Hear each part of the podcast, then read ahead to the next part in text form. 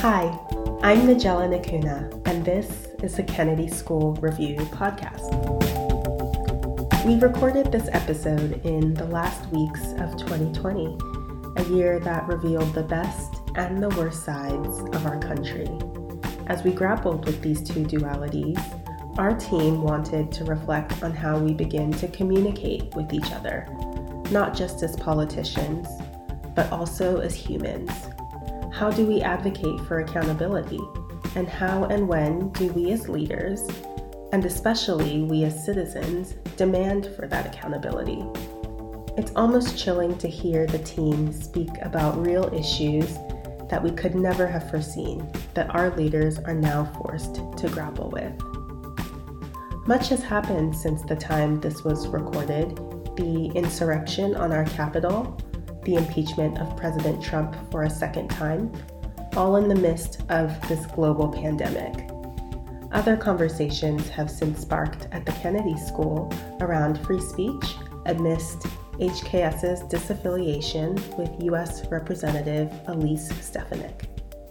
At times, this conversation got awkward, and that's why you'll hear some extended pauses or even some interruptions.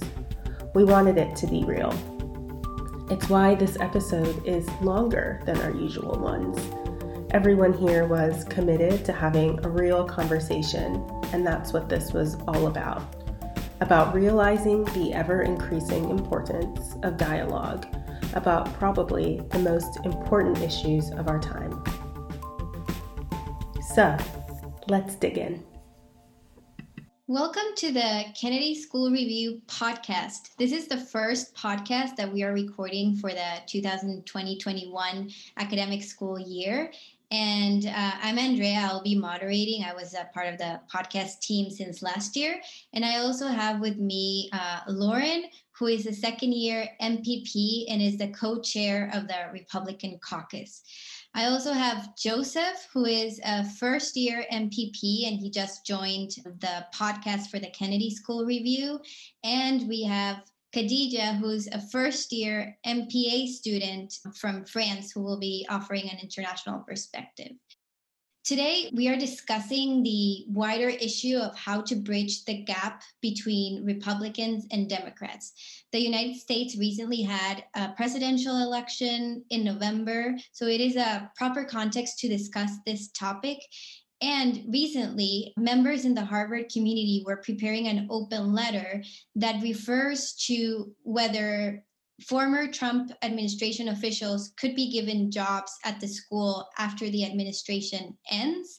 And this letter has generated plenty of debate to see whether this is the appropriate way to approach things or it's not the appropriate way to approach things. So, using this letter as the context for our conversation, we want to start and listen to the different perspectives of students at the Kennedy School our idea with this conversation is to provide a space for people from different parties to share their views and to sort of learn what they're thinking about rather than really go into the nitty gritty of the debates. We really like want to air the different perspectives that are going around the school. And Khadija and I are international students, but we, uh, and mostly Khadija, will talk about how this is viewed from an outside perspective. Having said that, we wanted to frame the conversation in a way that as international students, we want to respect that the people that have more uh, investment in these issues are US students, but we also wanted to come in at certain points and, and see it from our perspective as internationals. So, having said that, uh, welcome everyone, and thank you so much for being here today with us. Thank you. I'm so excited. Really looking forward to the conversation. Thank you so much. Thank you. Um, I guess we can start with with Lauren, since you're um, a guest today. You know, you can refer to this letter um, that I mentioned about the Trump administration or other issues in in general, but I think the the letter is a good starting point. Sure. Yeah. L- let's talk about the letter. I don't support the letter uh, in its previous forms, nor do I support it in its current form. I know that the student government voted to write a new letter. I have not seen that letter, so I can only speak to the ones that have been passed around previously as well as previous conversations. But look, from my perspective, we're at an institution designed to educate people. Um, and we're at one of the most privileged institutions in the world. And so I think it's crucial at those types of institutions to hear from different types of people, particularly people that happen to represent nearly half of the country that we live in and uh, have been in power for the last four years, have been making policy decisions for the last four years. And if we can't hear them speak about those policy decisions at a policy school designed to have those types of conversations and that type of debate, where can we have those conversations? And how do we expect sort of the quote future leaders that we're training here at the Kennedy School, the future policy leaders, uh, to be able to have those types of conversations uh, and to be effective if we're unable to allow them to foster here? To be clear, and I think we should be honest about how this letter started. It started with an ask to ban Trump officials. I understand that the letter as it currently stands has more nuance than that, but I think it's important to realize that it's rooted in an ask to not have anyone from this administration to come to campus to speak or to teach in any form, which, you know, even in its current form, which is sort of asking for extra constraints and policies to be placed on Trump officials who might come to speak or to teach we're still asking for extra constraints and processes to be applied to one political party, um, a party that many of the students who support this letter happen to not belong to, uh, which to me sets a very problematic precedent and creates this unequal restriction that is still attempting to do what it initially started at ban or limit the speech uh, from Trump officials. In the conversation that we have here today, it'll become clear that I am not a Trump supporter. I don't agree with a lot of what Trump and his administration have done, but I wholly advocate for them to be able to come to campus and for us to have a really robust and strong conversation about what exactly like what policies and what exactly has happened under their leadership in the last four years. Thank you. Um, how about you, Joe? What are your views? Uh, so I, I agree with Lauren that it's, it's a bit complicated because it is an evolving uh, letter. I'm not sure exactly where it stands right now, but last I saw, the word ban is not used, the word prohibit is not used. Um, the letter is calling for accountability. Uh, and I think after four years of undermining democratic norms in the last 46 days of working, efforting to subvert uh, the election results, then I think accountability is, is necessary. We are, as a university, an institution, specifically the Harvard Kennedy School as a, as a as an institution, you can you can look at the values of the university on the website. Uh, one of them is promoting security and freedom. One of them is strengthening democracy. And over the last 50 days, let alone the last four years, uh, there is nothing that indicates to me that members of the Trump administration and their allies are necessarily committed to strengthening democracy. And, and there is, uh, this is not about the Republican Party. There are uh, members of the Republican Party, there are Republican officials, public servants who I think have distanced themselves from this administration. Uh, and I would love to hear their opinions on campus. This this transcends politics and ideology. This is, this is specifically uh, about an administration, a president, and his allies uh, who have challenged the fundamental norms uh, of our democracy. I believe they have made our democracy weaker. And without accountability, I don't think it's right to have them educating the next generation of, of leaders uh, of our country. Something interesting that you both refer to is this idea of accountability. I guess as as a student at the Kennedy School, I guess my my question is how are you interpreting accountability? Because the last time I, I read the letter, and like you said, it's an evolving letter, so the, the the one I read might not be where it's at. But it was speaking about the people that would come to Harvard in any capacity would be asked about, you know, actions that they did in the last four years. So I guess that's how I understood accountability, but it's still not clear to me if the outright ban is out of the question, which it seems to be that you both agree on that, and it and if accountability is it's now at the center of the debate, how that accountability would be sort of viewed from from the different perspectives. Look, I think accountability is the opportunity to have debate and to have conversation. And we can only do that if people are able to come to campus.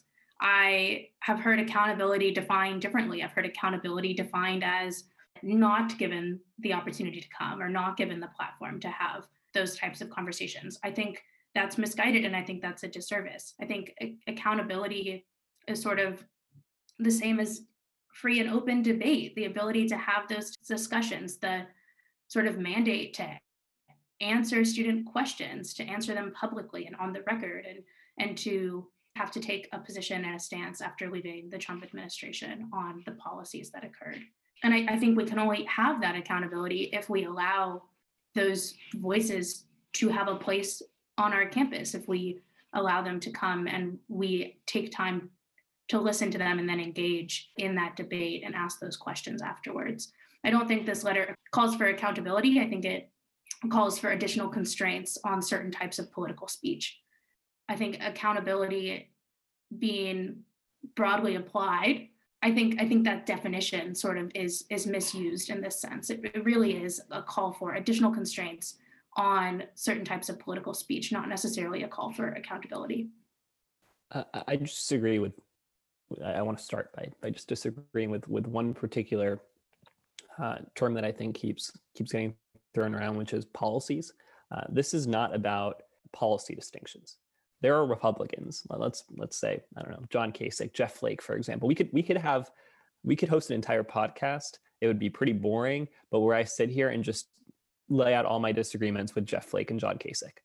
This is not about policy disagreements. It's not about disagreements on policy preferences. This is about uh, members of an administration, a president, who over the last 50 days have done everything in their power up to to uh, you had you had the president of the United States last night tweet that he was upset with the Supreme Court.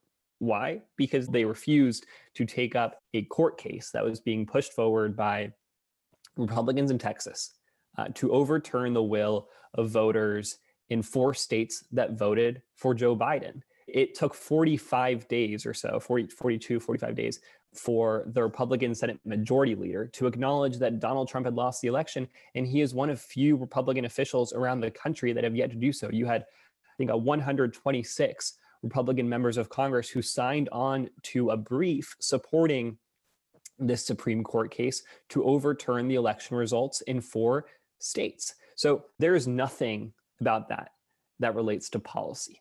This is about a, a, concerted effort going on right now to overturn the will of voters in the United States of America who supported a candidate that is not Donald Trump.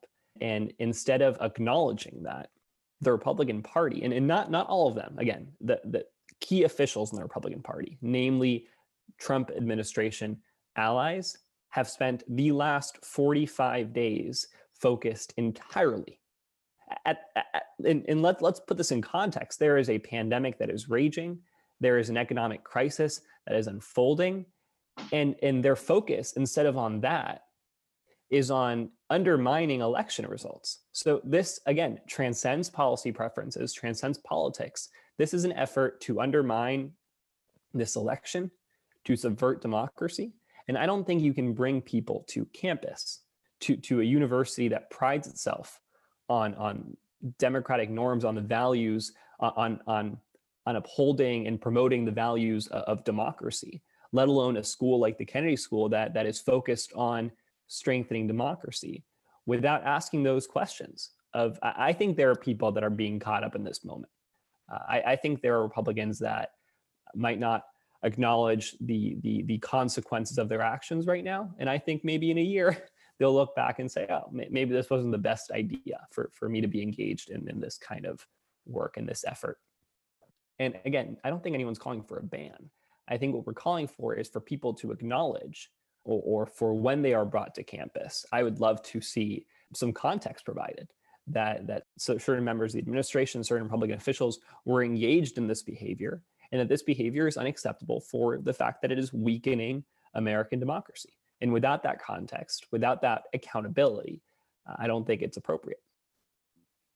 Joe, I, I don't think that we disagree. I, I agree with everything that you've said, but frankly, that's not what the letter is about. I mean, the letter was called for on November 5th, if I recall correctly, and started to be drafted on November 6th after it had become clear that Biden was going to win the election. All of the stuff that you're referencing happened well after the initial round of the letter was drafted, and the letter itself makes reference to policies. I agree that what has happened after the election and what Trump and Trump administration or Trump allies have done poses a threat to our democracy. It's scary and it's shameful, uh, but it's not what the letter is about. But I don't think that we disagree. I think that all of that is bad. I don't think the Kennedy School should sort of perpetuate or uphold some of that real those really detrimental decisions.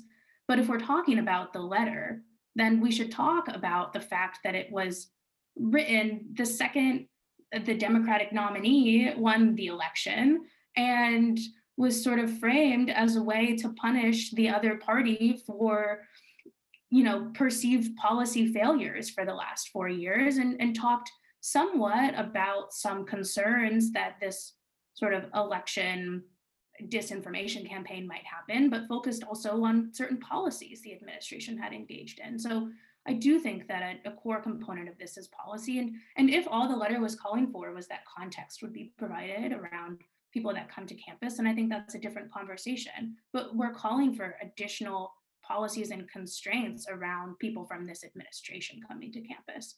And I might even be for more transparency around all policies that dictate which speakers can come and which professors can come. I think that would benefit all students. But if those policies aren't implemented equally across anyone who comes, why why just Trump administration? And, and that's sort of where I think my problem comes down to and, and my concerns come down to. There certainly are people from outside of the Trump administration that are concerning or that are problematic.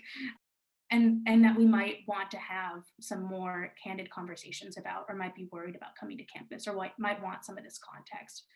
And the fact is this letter focuses on trump administration policies was drafted right after the election and is sort of targeting just people in the Trump administration as broadly defined, not even targeting specific people who have committed some of the most egregious offenses. So I'm for more transparent policies around what speakers come to campus and around what faculty come to campus. I'm for students being able to hold the administration accountable for ensuring those policies are followed. I just think those policies need to be applied to everyone and, and that it sets a really dangerous precedent to apply them to members of a single political party and to have rules that only apply to members of that political party and not to others. Okay, something that I, I would like us to think about is let's say that the letter like went through and, and the administration abided by the contents of the letter, what do you think the impact of that letter would be in terms of like a Harvard Kennedy School education? If it does go through, how do Kennedy School students be, that come from all over the world benefit from from that um, being um, affected in practice? So, uh, first, and I believe really truly that on this topic, my voice is not as important as yours and is, doesn't weight as much as Americans. Um, but I just talk from an international perspective. I mean, we all come, be it Americans or international students, to Harvard and to the Kennedy School because of a shared passion or a, a wish to work on public governance and on uh, public policy. And we want all to achieve some goods in our homes and in the world. And the issues we're all tackling are very diverse and they're very different, right? So some people will be interested in climate change, some others will be interested in, in racial injustice, and then others in development and economy. And those are very complex, very difficult issues to tackle. And I believe these issues require a lot of discussions and a lot of debates between ourselves in class, but also outside of class. And the, the threat of uh, democratic institutions is very important as well. And that's a big one. And that's also what I love about what happened with that letter is that we debated about it and some people were agreeing, some others were not agreeing. And so our conversations, I think, got very rich because of that and i'm just talking about the outcome and what we believe to be true and as a as a community as students uh, we can decide oh that's what we want to do we we do not want to have certain trump officials but it's for me, it goes beyond that. It's it's just how this specific issue really uh, pushed us to have that conversation. And I think that's very that's great, and that's what I looked for also coming to to the Kennedy School. And I'm also curious to hear from both of you. You know, when we talk about government officials and Trump officials, do you think that all of them should not come to the school, or do you think that it should just be certain of them? What is, what is your point of view on this? Maybe I'll I'll go first, since I seem to be the one that wants them to come. I don't know if Joe wants to answer that question because he probably say no, they shouldn't. I think there's a I, I think now I think you posed that beautifully. And first, before getting into it, I just want to say your opinion does matter equally. You're a student at the Kennedy School, and we're talking about the Kennedy School, so equally equally as important because it's your education and the people that you get to hear from that we're we're talking about. And and secondly, I think it makes sense to introduce some nuance here with that question. I think you phrased it beautifully. There's, you know, are we talking about speakers? Are we talking about faculty? Are we talking about fellows? And that's where you start to get into some real differences. Frankly, I don't know or think anyone from the Trump administration is any high probability going to come to the Kennedy School to teach. One, I, I don't think that that would happen. I, I don't think that Dean Elmendorf would hire as faculty members from the Trump administration. Two, as a member of the Republican Party who sort of understanding how they view Harvard as an institution, I don't know if any of them would want to come teach at Harvard. And and three, frankly, many of them aren't academics, they're practitioners. And so I think when we're thinking about people coming out of the Trump administration, and in terms of their engagement with Harvard, what we're really talking about is fellowships and speakerships. And I think a lot of people are concerned that they're going to come and they're going to have these faculty positions and be around forever and be responsible for teaching. I would like to say that, you know, I think that they should be allowed to engage in the process as anyone else would if that was the case. If they wanted to get a faculty position, I think they should be allowed to apply. And I imagine that the faculty review committee and the administration probably wouldn't look favorably upon that, but I, you know, I don't think that there should be anything prohibiting them from doing so. But I do think that we should be truthful about really what the actual consequences are of of this type of decision and it's really speakers and fellows and that's why i feel i think even more strongly that uh, i i really don't know where those limits are like you know i i think that we have something to learn from everyone, even if we are learning just how much we really do disagree with everything that they did. And we really do think that they are as misguided as we thought they were. You know, I, I do think that they're, if we're talking about speakers and fellows, is a place for people from the Trump administration. And I can't think of anyone that I would say should be excluded from, from that list, from the ability to just come to campus and to speak and to be questioned on the record, recorded publicly.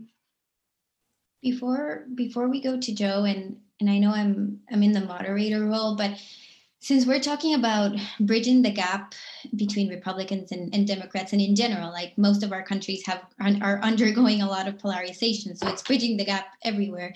If that's what we're talking about, I think from my perspective, the letter does bring up some important points about the importance of preserving democratic values and like the transparency of an election process and the fact that or at least I believe in a in the electoral process of the United States and and of my own country. But what I'm so the intentions I I think are are good. My concern is how would that letter play a role in bridging that gap that we want to gap? First, I want to acknowledge, uh, and I, I, know that I uh, intentionally overlooked policy because I, I think that, again, and I keep saying this, I think this issue and, and the purpose of this letter transcends policy because what's happened over the last 45 days is is largely uh, unrelated to any policy. It's it, or any real legislative preference or, or policy preference. It's about uh, subversion of democracy. So that is my primary concern when it comes to this letter. But we can't ignore the fact that uh, across the country and across the world, uh, people have been very seriously harmed by uh, the policies of this administration over the last four years. And I, I just wanted to, to publicly acknowledge that because I do think it's important. I didn't write the letter, so I, I can't really assess the the specific details of it. My primary concern does happen to be with faculty. Uh, I think the minute that you bring someone to campus, a Trump administration to campus, who has not engaged in, in this accountability that is being called for and, and designate them faculty, uh, I think you are legitimizing their experience and legitimizing their efforts over the last four years, uh, which I think have hurt a lot of people and hurt our democratic institutions. And I don't think it's right to have, let, us say that it's an administration official that has been engaged in the direct effort to subvert the democ- to subvert American democracy over the last 45 days. Now you have them as a distinguished professor on campus. You're legitimizing their viewpoints. What what are they what are they teaching students? That's that's I think what this this comes down to is their education to the next generation of uh, leaders of, of the United States. And Khadija, I appreciate your viewpoint because this isn't just about leaders in the US, but also leaders all around the world who are going to be learning from these officials who have led an effort to undermine the most powerful democracy in the world.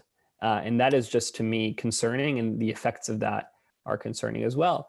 I can't assess the direct impacts of this letter. Um, I think it's hard to uh, especially the fact that it's it's evolving, the fact that um, there is a lot of nuance to it, as Lauren was presenting.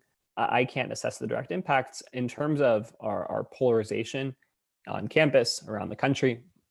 I think there's a lot of work to do there. I don't think that work necessarily involves embracing Trump administration uh, officials and, and Trump allies. I think there's pathways for us to lower the heat to reduce the degree of polarization and division that's going on in our country right now. Uh, that doesn't necessarily uh, require us to bring Trump administration officials to campus as faculty. Uh, so I, I, I think we can talk about that. I think there's there's there's a rich conversation there as well, but uh, I do think there is a distinction between potential effects of this letter and, and any conversation necessarily focused on polarization.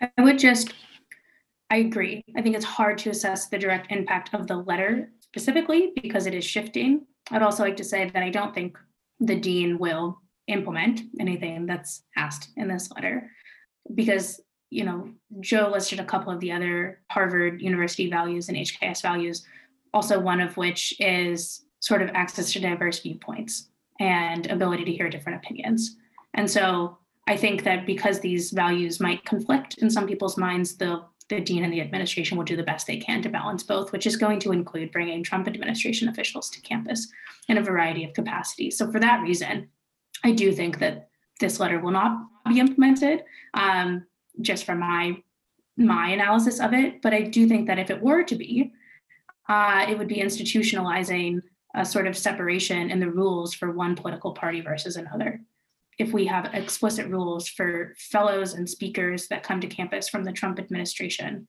that do not apply to anyone else from any other administration, international or US focused, anyone else from any other party or viewpoint, and they only apply to Trump administration officials, that's you know creating a system that continues to add additional barriers and, and constraints on to that type of viewpoint which I can only imagine is not going to be good uh, for continued conversation or ending sort of polarization on campus.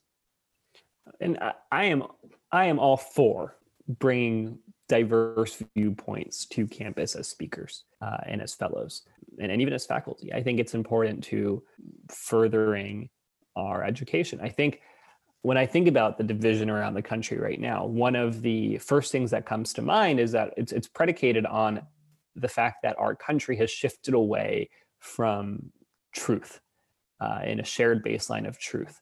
And I think education is a key component of resolving that, which I think is is one of the aims or should be one of the aims of a university like this. It's creating that shared baseline of truth and working from there to pursue methods by which to reduce division and polarization. Uh, I am all for bringing in speakers that have diverse viewpoints. I don't think that just necessarily has to be restricted to different political ideologies. I think there are a range of speakers from diverse life experiences that we should be bringing to campus to get a range of opinions, a range uh, of ideas, to hear a range of ideologies and range of values. So I, am all for that. I just think specifically with the the the small group because I, I do not think it encompasses a majority of the Republican Party. I do not think it encompasses a majority of this country. Um, those people right now in the administration and administration allies and those people in Congress who are directly engaged in, in subverting democracy, who have been harming our country actively over the last several weeks uh, and over the last four years in different ways as well. Uh, I think those individuals should be held accountable for their actions if and when they come to campus. But Lauren, I, I agree. I think we need more diverse thought on this campus. I think we can always be better when it comes to that. Uh, and I think the, the more viewpoints that we bring, the better. And, and I'm hopeful that in the future we, we head in that direction. But again, I just want to draw the distinction between the fact that we can bring different ideologies to campus and at the same time avoid legitimizing individuals who have been involved uh, in the subversion of democracy. I'd like to touch on the education component. I think that's that's a core component or certainly a key to understanding different viewpoints. I would just add, uh, and I would sort of put this as equal, is the ability to recognize shared humanity. Like it's impossible to have these conversations if you think someone who has a different policy position from you is immoral. And of course, you can't engage with someone who you find to be immoral. Like, uh, why would you? You just have this core guttural reaction to everything that they say, and it makes it impossible to be curious and to listen and to find shared agreement and common ground that you can build upon. And so when we start, which often happens at the Kennedy School, with this baseline assumption that anyone who possibly believes X or Y is immoral and therefore not worthy of being engaged with in conversation and not worthy of dialogue, it's easy for that immorality to spiral to a whole host of other beliefs, and all of a sudden, no one can talk to anyone else. And I, I, I do not mean to minimize certain positions that people can take that are actively harmful.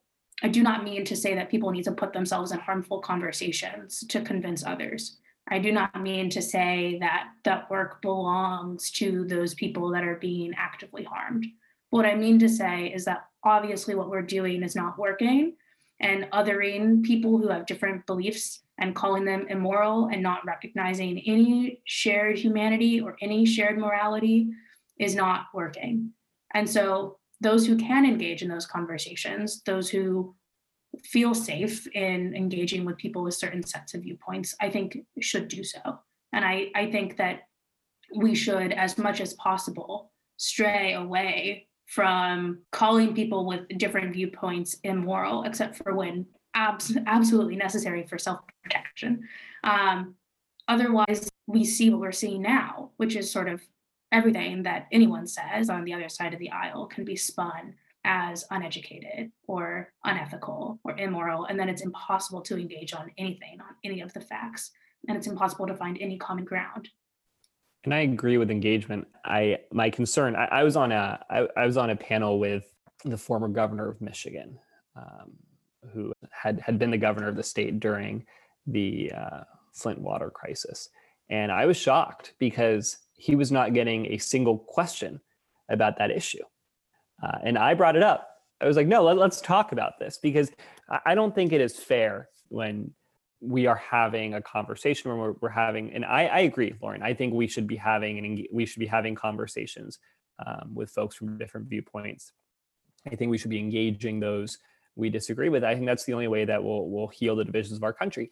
I don't think that necessarily uh, should should involve ignoring our disagreements. I think we should talk about them. And I think we should, especially when it's when it's political official who uh, has, at least in my opinion, been harmful to anyone, uh, that who has ha- who has pushed forward policies or advanced an agenda that has actively harmed people, then I think we should have that conversation and focus on those issues and discuss those issues because that I think is where accountability comes in. If we just brush over them and say, well, let's ignore all these other issues that we disagree on, Um, in the case of, of the former governor of Michigan, let's just ignore the Flint water crisis.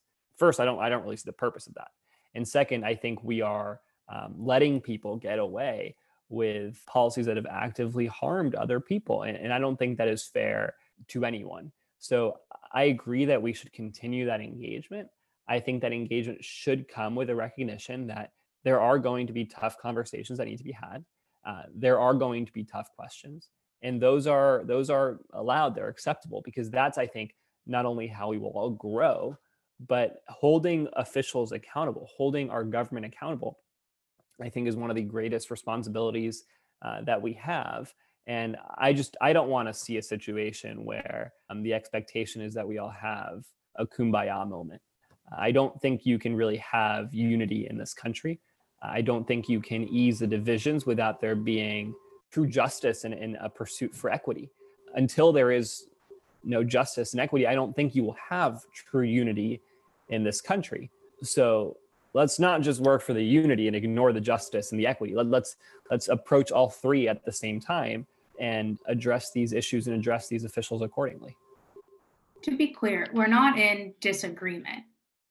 I'm not calling for civility. And I will quote Arthur Brooks, who is a professor at the Kennedy School, who I think has done a lot of interesting work on this from the Republican side of things. He says in his book and some talks, he says, if I told you that my wife and I were civil, you would tell us to go get partners counseling. You would tell us to go to couples therapy. Yeah. I, I'm not saying that we need civility. I'm saying that we need to recognize humanity in those conversations. I think everything that you're talking about is crucial, but if you're having those conversations with in the back of your mind thinking that the other person is immoral or unworthy of anything of your humanity, then you can't actually have the tough conversations in a way that heals. You only have those conversations in a way that divides. So I think we're agreed. I think you said it beautifully. And I, I think no, and I agree with that. I kind of, I, I think recognizing that shared humanity is essential. I don't think we're going to get anywhere until we start not only our shared humanity, but and and I, this is a separate issue, but I, I think there is there is a, a crisis of belonging in this country that I think is is now being addressed more and more. I don't think people feel like they belong to a, a greater society anymore, to something that is that is larger than themselves.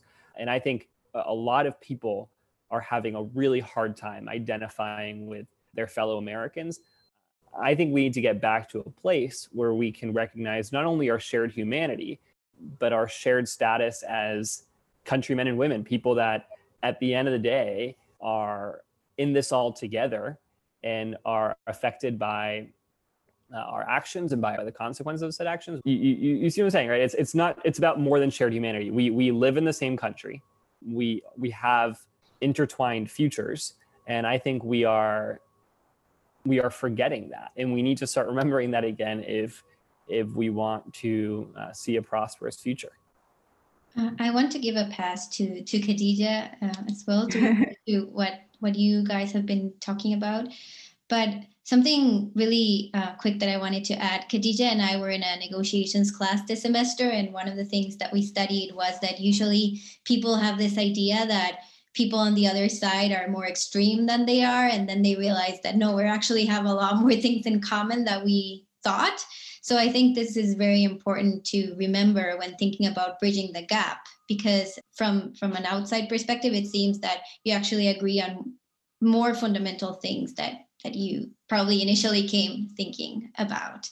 And um, yeah, I, I totally agree with you, Andrea. And that's also one of the points that I wanted to make is that I was thinking a lot of our negotiation classes and how first you don't get to have so many spaces today where you can talk with someone who has a different point of view. That's very rare, and it's even more rare uh, in the age of social media. And it's a it's a issue that we all study in class. It's very hard to make a bridge on these spaces, which are today the spaces of democratic expression. So I think school and education at large are very, very great venues to talk about different issues between ourselves. I think it's terrific, and I'm super happy we're doing it right now. And then my second point was about also, you know, how do we learn leadership? And we could learn leadership by also looking at um, a set of examples that are not as great as we dub them to be. Uh, my point is that usually, you know, we hear about leadership and how an example leadership should be this and this and this, but there are perhaps some learnings from difficult situations that were not necessarily handled the right way. And how do you fix that? So, you know, the importance of feedback, the importance of negative feedback is also very important. And for example, I was thinking of macroeconomic policy.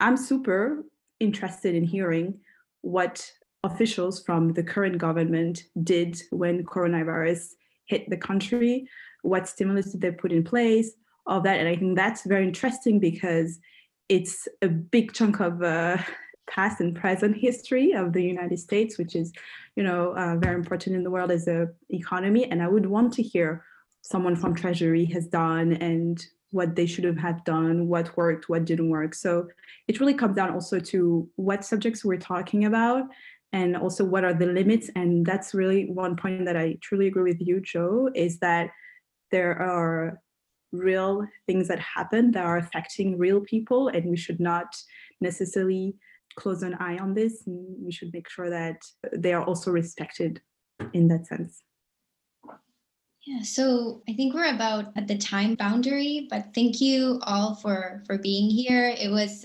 less adrenaline rush than usually when people from from different parties talk, but that was our intent. We really wanted to give space for a conversation and for for you guys to have as much time as you needed to express your views. Hopefully you found this helpful and as a closing if the three of you just want to say some closing remarks um, or what you take away from this conversation or, or anything pertaining to bridging the gap.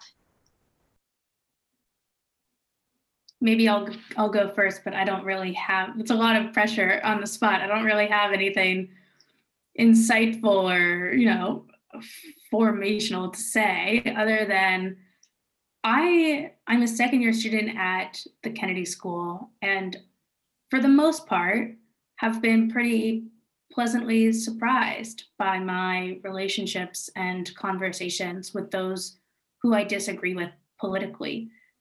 There certainly have been several instances where I have gotten exactly what I expected to get, where people have said, in my opinion, just immature, uninformed things or made gross generalizations that aren't productive and can be harmful to having those types of conversations. But for the most part, it has been for me at least a place to have really good and honest and tough conversations in a productive and healthy way with people I, I care a lot about. So I don't want us to lose sight of the fact that we actually do have something, I think, quite special and quite important that maybe isn't as easily replicated outside of the Kennedy School. And I don't want us to sort of say or extrapolate what's happening in American politics broadly in the national stage to what's happening within the Kennedy School or even what's happening within our communities, you know, at, at a much more local and grassroots level. I think people are much more able to engage and talk and to see each other. So that makes me hopeful. And conversations like this always make me more hopeful too. I agree with with what Lauren was saying, and also uh, find hope in conversations like this. I think we need to realize that there are serious obstacles to these conversations that present themselves all across the country. I think the degree of polarization that we've seen nationwide is not a coincidence, it's not an accident.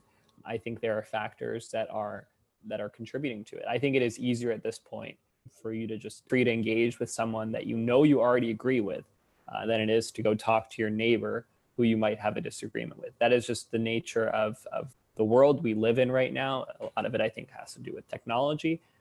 And I think that there are forces that are continuing to divide us further.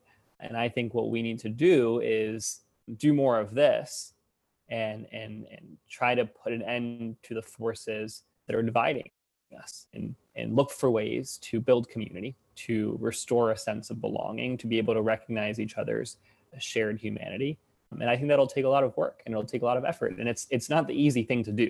That's I think what we need to remember. It is easier for us to just talk to people that we agree with.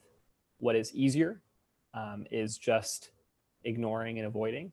And uh, I think we need to have more of these conversations, and these conversations can be difficult, but we need to have them. The future of this country, the future of, of our world really depends on our ability to, to come together and have these more difficult conversations. Um, I totally agree with what Joe and Lauren has have said.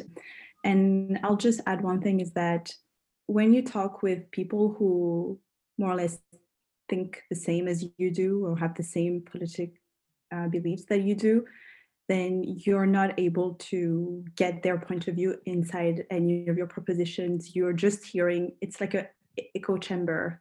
And so you're hearing what you want to hear. And it's great for our ego and it's great for who we are as, a as people and for making bonds and friends. But I do believe that the plurality of opinion is key in bringing nuances that will make us not only more human, but also more efficient. I truly believe that by bringing more diverse views, we'll be also able to bring policies that are more fit to this world today, which is very complex, as you know. So um, thank you so much for uh, sharing all your opinions today. I really learned uh, a lot from them and it enriched me.